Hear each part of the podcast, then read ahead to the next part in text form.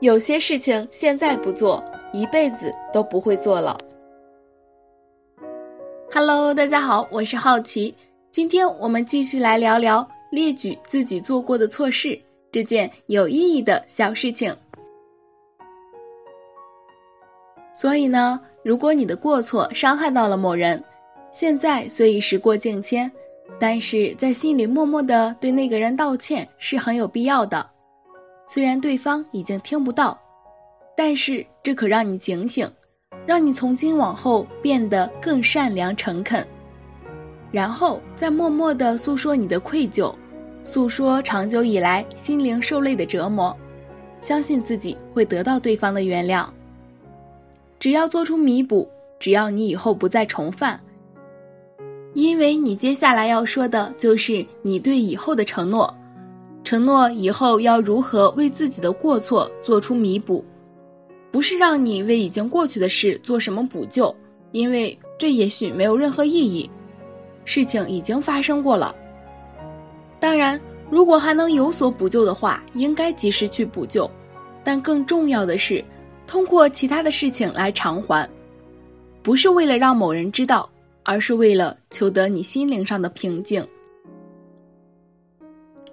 子贡曰：“君子之过也，如日月之食焉。过也，人皆见之；耕也，人皆养之。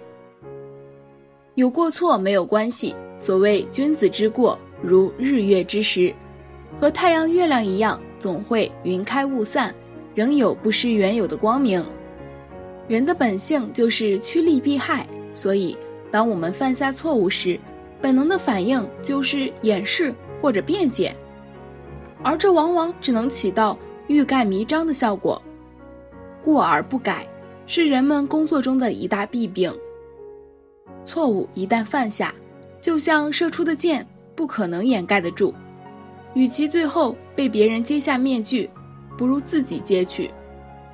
后者。失去的是面具，前者失去的则是人格。这种高贵的、优秀的、不同凡响而又无比诚挚的忏悔，使我们不断的超越自己，不断前进。不是在祈求原谅，而是在对过去进行理性的分析。这种分析是一个曲折的阳气过程。所以，冷静的回头想一想。好好忏悔一下曾经的过失，对我们以后的人生也是一种鞭策，一种鼓励。我是好奇，让我们一起期待下一件有意义的小事情吧，拜拜。